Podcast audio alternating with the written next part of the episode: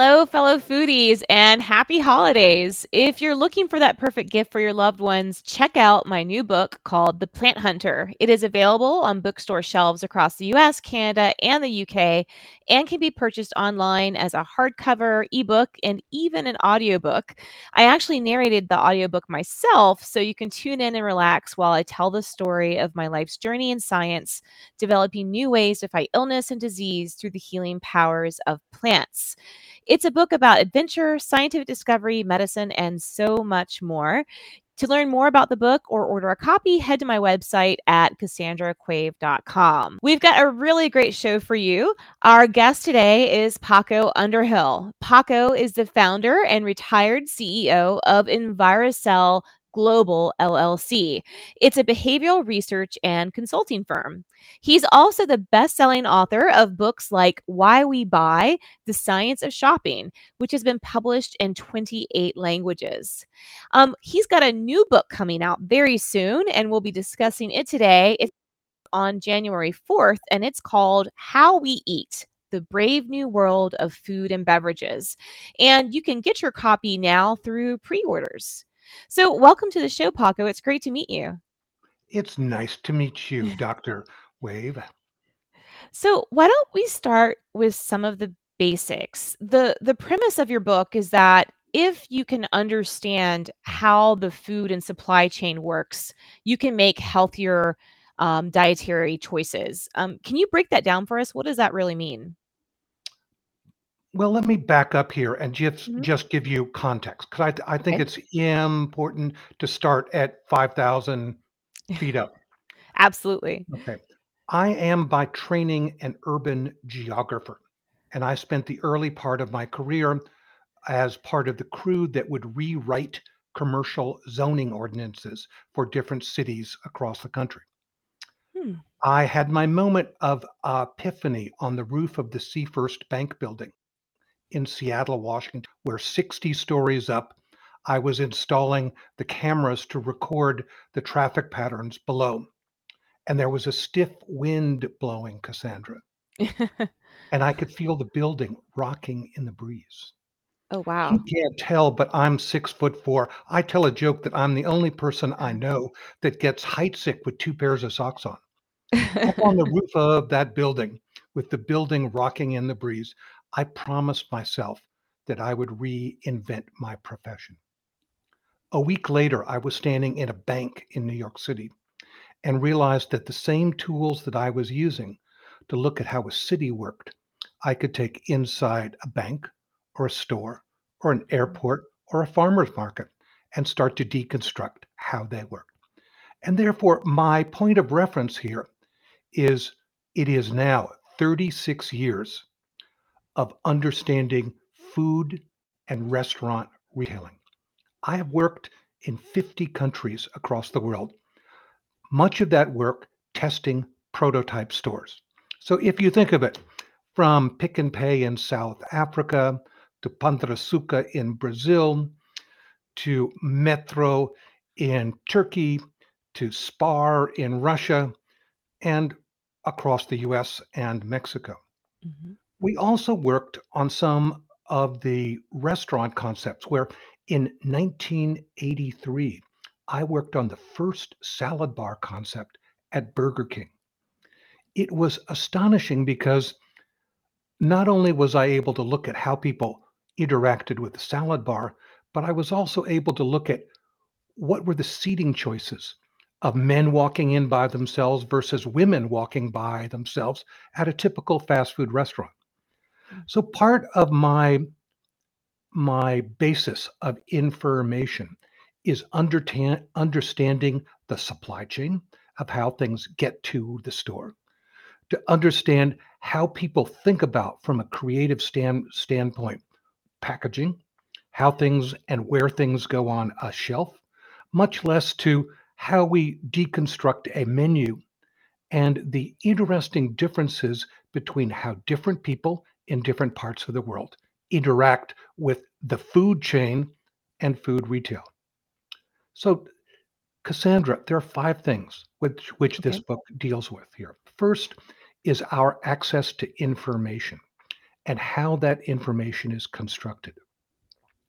And that varies from the nature of how we present a menu to uh, the information systems inside a grocery store, to the evolution of signage in a farmer market, to how we access infor- information online, and how many people now actually pick up a cookbook and read it versus people who are using social media as a way of understanding, you know, how we how we peel a butternut squash. Okay? Yeah. I also know that the information systems governing how technology works and how we interact with it are fundamentally evolving.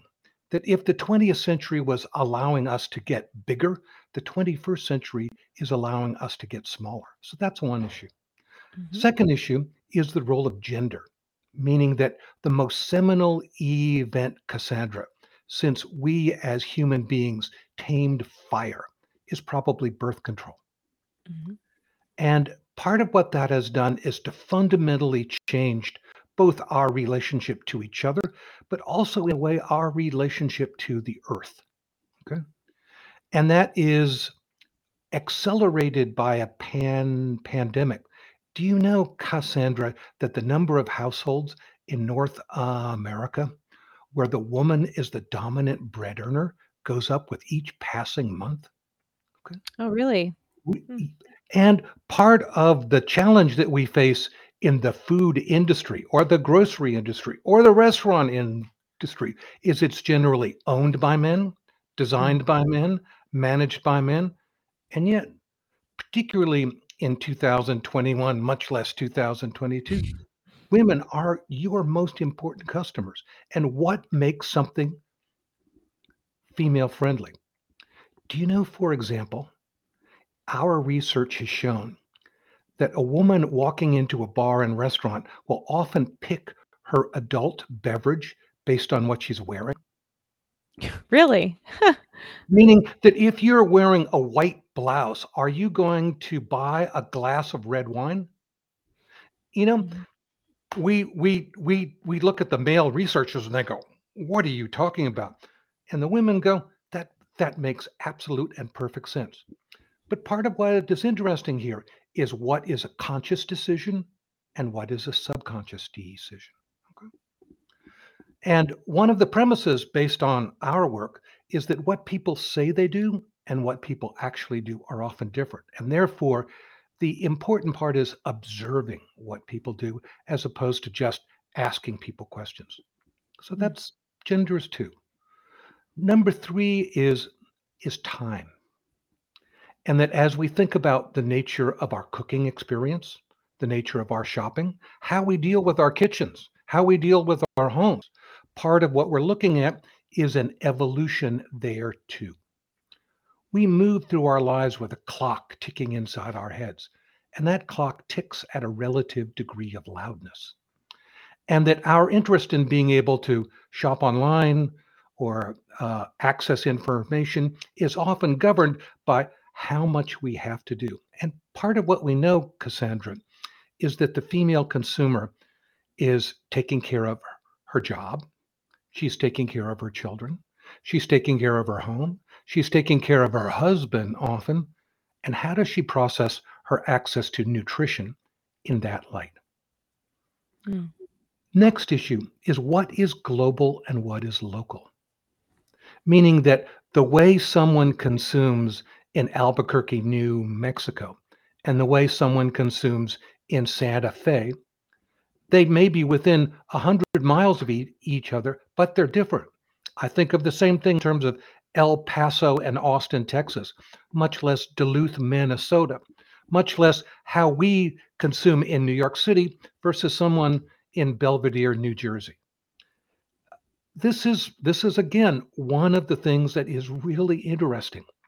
And that local thing, as it relates to food, is, is an astonishing transformation that's gone on over the past ten years, but particularly in the past two years, which is that the small-scale farmer has realized that with four acres greenhouses, solar panels, and a way to get direct to the consumers, the concept of the family farm, which was viewed as archaic fifty years ago, is a very viable concept today. Mm. And that if you go to the local farmers market, the farmers have also realized that doing a little mild processing, or in some cases, some not so mild processing, is a way of adding margin to their income. So if you walk in, you can buy kimchi, you know, mm-hmm. rather than cabbage. You can buy vodka that's made from one hundred miles from where you are.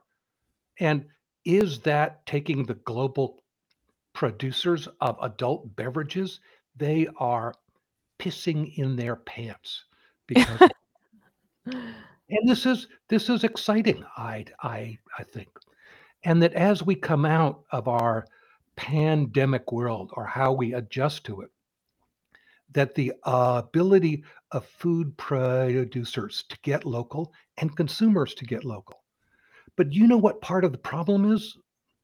Is that we have worked with supermarket chains that put hydroponic gardens on their roof to grow leafy vegetables. And do you know what their problem was, Cassandra? They mm. couldn't sell the volume they produced. Oh, interesting. Mm-hmm. And part of that is, is that we as consumers don't understand how we take leafy vegetables and use them in all of the ways that we possibly can. How do we use leafy vegetables making a good, healthy breakfast?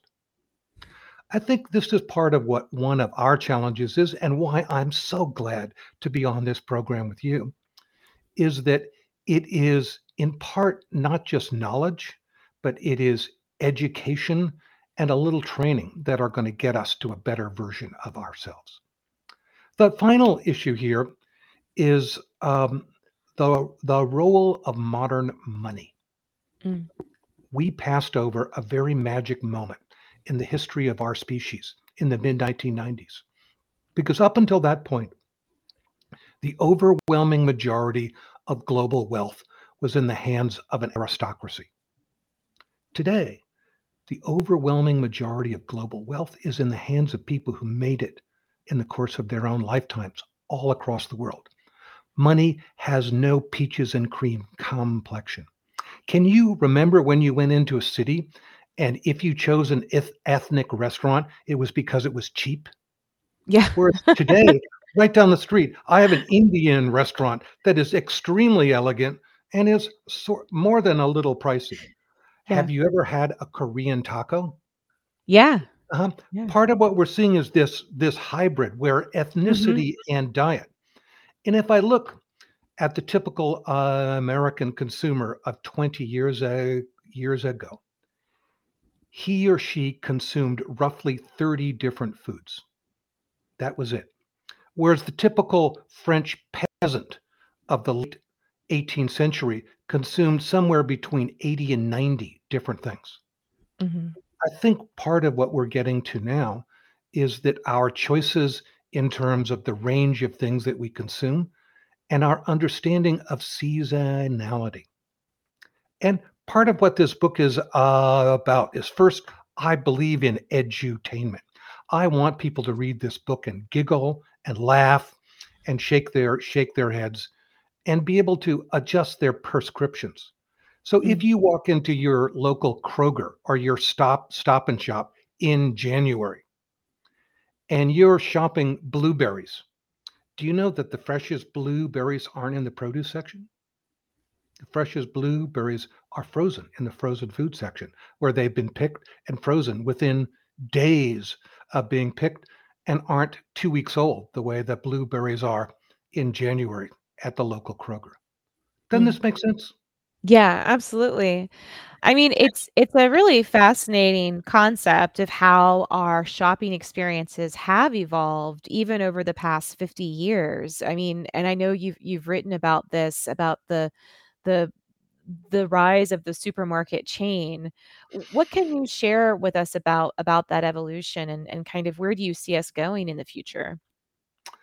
Well, I think there are a number of very poignant things. First of all, that the basic design of a supermarket hasn't changed since, since it was invented in the early nineteen thirties, meaning that okay. if you walk into virtually every market, the fixture farthest away from the front door is where they sell milk, mm.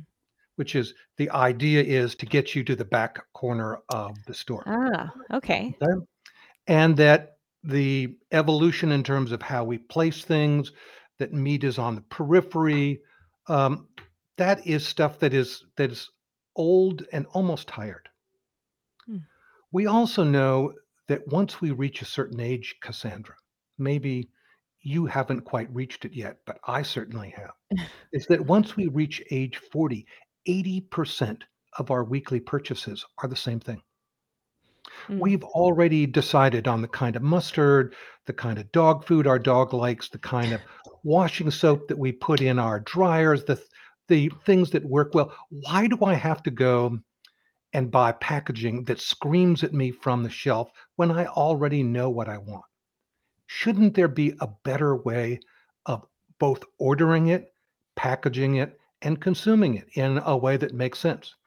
And yes, I still need packages that scream from the shelf, but if I've already made my commitment to something, mm. how about I order it on some prescription basis? Or I deal with a smart kitchen. I've worked for Samsung for almost fifteen years now.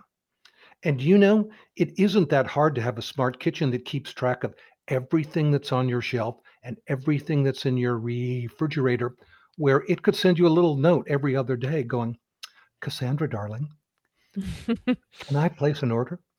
Okay. And I think part of what is interesting here is we can go to other parts of the world and we're starting to see this, but we wow. don't have it here. That yeah. you can get milk in a Middle Eastern uh, grocery store that comes to you in a in a recyclable container. Okay, mm. where it's in a plastic bag, and having decided that I'm buying soap in that plastic bag, there's a pitcher that I put the plastic bag into, and the plastic bag is is compostable. Mm. Wow. What if, Cassandra, Procter and Gamble sent you a notice going, can you tell us something about how you wash your clothes? Are you dealing with diapers? Do you have, um, is anybody bringing home dirt on their clothing in the sense that they're gardening? And can you send us a water sample? And we will custom blend a soap for you. Hmm. And we will send it to you in a re, in a compostable plastic bag, which fits into this container that once you make the prescription, we will send you. Hmm. This is something where our grocery store is desperately in need of reinvention. And we can go to other parts of the world and see where that reinvention is starting. That's great. And well, do you know, do you know what the best place in the world to go see grocery innovation is? I think it's where? Mexico City. Really? Mexico, Mexico City. Mm-hmm. So yeah. Huh. And do you know part of the reason why is that there are women in senior management. they're they're making very creative choices, and that's something that we talk uh, about in How We Eat. And How We Eat. That's great. Well, you know, I, I teach a class at Emory called Food, Health, and Society, and and one of the topics that we got into in our last day of class this week was, you know, the the challenges that were unveiled during the pandemic around international shipping. And the fact that we move our foods from one side of the globe to the other, and we're so reliant on this global shipping kind of, you know, very complicated system. And when there's a disruption, um, that can have pretty serious consequences. I- I'm wondering, what are your thoughts on this global movement of foods? And do you think that that's also, you know, the realization of these limitations is going to drive us to do more local food production or not? Are we sticking with it? Well, I think there are a number of things going on. First of all, big food is making its uh, adjustments. I, I have a friend who is one mm-hmm. of the leading plant geneticists who is uh, working on designing vegetables that mm-hmm. are meant for the supply chain, where they take ten days to get from the plant, the place that they're picked to that the place they're consumed. And mm-hmm. his work, you know, is both scary and really impressive. The degree mm-hmm. to which we are understanding how that supply chain works. Do you know, for example, that Walmart is the single largest buyer of organic produce in the world? Yeah. That's oh. incredible. Yeah. yeah. And that's new, right? I mean, they started doing that uh, how many years ago? I mean, it wasn't and twenty years ago. It, I, Walmart is, you know, for all of the issues that people have with, with Bentonville and mm-hmm. Sam and his history, um, there there's some very there's some very impressive work going on there. Yeah. And I think this is, you know, one of the things I think is good for us is is is that big business is understanding part of what this challenge is and are mm-hmm. reacting to it, but also that the small producers are reacting to it. And I go to my local Big Y here, and there's a, they are finally showcasing what is, what is grown locally. Do you know, if you go to a Japanese super supermarket, they will often have a picture of the farmer and the field. Really? Huh. And, which, I mean, it That's is great. But part, it is it is such a painfully simple visual merchandising, and it's one of the ways to get people comfortable paying a little more for something if they understand where it comes from. And it isn't just, oh, this comes from something, but this is the farmer that grew it. Mm-hmm. That's great. That's really great. Well, as you were doing research for this book, w- was there anything in particular that really surprised you? I mean, I know you've been doing this kind of social research for a long time, but was there anything new that you came across that really surprised you when writing this book? Um, what I really enjoyed was talking to the small farmer. Okay? Mm. And I was surprised that number of them who came from literary pasts or from academic paths, who looked at themselves in the mirror one day and said, I want to do something better with myself and my family. Mm-hmm. And the degree to which the word is out there, that you can make, you know, a comfortable middle-class living. And there are people who will buy direct from you. Mm-hmm. Um, you are going to be able to send your kids to college. Um, and that the that the concept of the small farm being economically viable in the twenty-first century. Do you know what? What is interesting, Cassandra, is you know who were one of the major contributors to this? Is the marijuana growers of of Holland and of British Columbia, who pioneered ways of using hydro hydroponic systems to grow pot. And some of those systems are now being used to grow basil, much less baby lettuce. That's great. That's really great. Well, um, one of my other questions I had for you was really around, you know, how how do we deal, how do we transition into this post-pandemic world? Like where you said, you know, there are more and more women that are becoming the primary breadwinners in households and making a lot of, of, of decisions when it comes to what foods to buy um, in the home. How do we, how do we transition towards something that's more aligned with that future? Are you a fan of Marion Nestle? Ness, uh, okay. Yeah. Marion Nestle writes a daily blog. Uh-huh. um, and is the former chairman of the nutrition department at N Y U. Okay. And I think one of the things which she which she talks about and showcases is that isn't it time that we as consumers took some control over how things are pre- presented to us? Mm. That if we think about, you know, Baby Shark cereal, which had more than forty percent sugar, did that live on the cereal aisle or should it live in the candy aisle? Mm-hmm. I think one of the things that we're looking at, and just in her her blog today, she was looking at companies using the word healthy in their packaging. Uh, don't we as consumers have a right to start defining what gets what gets put where? Yeah, yeah. And what what language people can use to describe what their products are. And that studies that are financed by particular industry groups that in effect are used as marketing exercises should not be allowed, that the Dairy Council shouldn't be sponsoring work on why lactose is good for you. Okay, I, I think there are a number of things that we as consumers in a post-pandemic world need, need to look at our regulatory institutions and go, hey guys, it's really time that we took a little better control of this so that it's easier for us to understand sugar content, salt content, processed food con- content. Why should somebody be able to package a uh, cranberry seltzer where the actual cranberry content in the seltzer is under three percent? Yeah. Yeah. And since you are in Atlanta, maybe you should go to that big beverage company in Atlanta and ask them that question. Okay. I have, but you might have a better platform to do it on. That's great.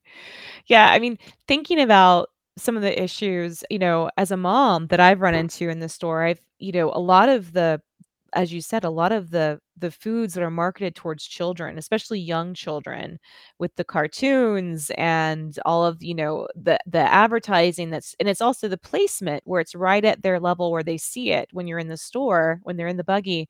I mean, I've had my kids have fits because I wouldn't buy them, you know, the super sugary yogurts, which really was more like a candy than than an actual healthy yogurt. Um, but the labeling's very, very alluring with with the cartoons. And then also it says, you know, with real fruit juice, but it doesn't really talk about all the corn syrup that, that's in there when you look closely at the label. So, I mean, I think that would be an amazing thing. I think a lot of a lot of um, a lot of people that that you know, are trying to make healthy choices would appreciate changes like that in the marketplace. I just don't know how how that's going to happen um, because these strategies are so successful in in and leading to sales of of these foods. Well, I think this is one of the reasons why buy online, pick up at the store is so popular with parents with young children, mm-hmm. is because they don't have to take the children in and they don't have to have the wine factor. Yeah. Mm-hmm. Um, you know, one of the exercises earlier in my career that I used to go through is that I would often give people a tour of a grocery store and I'd bring a skateboard with me. And I'd ask the manager to sit on the skateboard and roll down the aisle and see what it looked like from the vantage point of a four-year-old. And, you know, um, do I feel guilty that I'm maybe part res- responsible for all of that marketing that is done at the height of a of a five-year-old? Maybe. But I'm trying to yeah. make up for it now. That's good. It's never too late to make up for it. It's you have you know all the tricks, so you can educate well, others. Yeah. I mean, part of what's what's what's been fun is that there are people who've been in the grocery industry for thirty or forty years.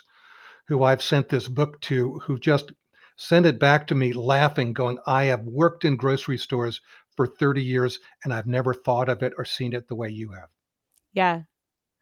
Well, for our listeners, you know, I guess the question on everyone's mind is probably, how do we take some of the knowledge that you share in the book um, or that you can offer now even, how do we take some of that knowledge and know-how to make better choices for ourselves when we are in the grocery store, inundated with all these signals and all these packagings? Like, how do we make better health decisions? Okay. Well, the, um, the best advertising that I could have is that in the process of writing this book, I made a conscious effort to take my own advice. Hmm. And I shed twenty-five pounds. Wow. Okay.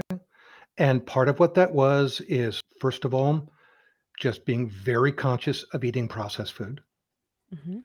being much more conscious of my sugar consumption and my alcohol consumption, mm-hmm. um, being very careful to take salt off the table and realize that salt was in many of, many of my foods.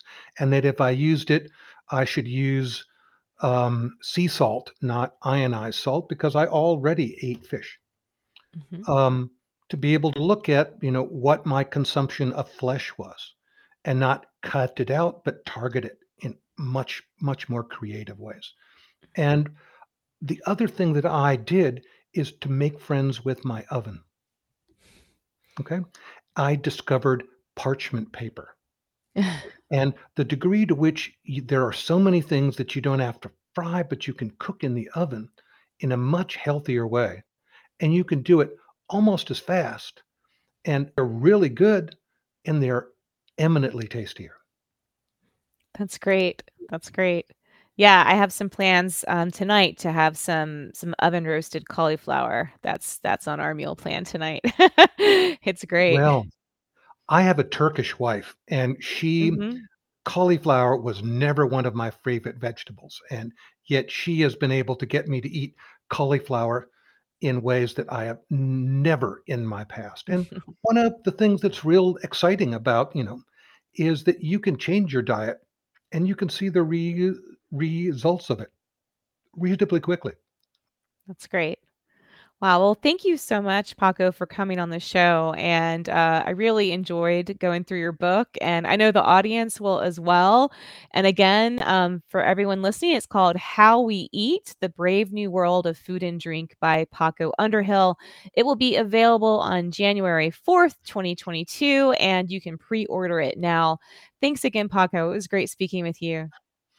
Cassandra, thank you for doing what you do. I've really enjoyed talking, talking with you. Thanks. You've been listening to Foodie Pharmacology, the science podcast for the food curious, recorded here remotely.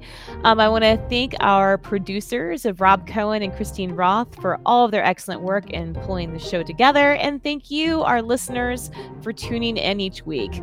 Stay healthy out there, and I'll see you next time.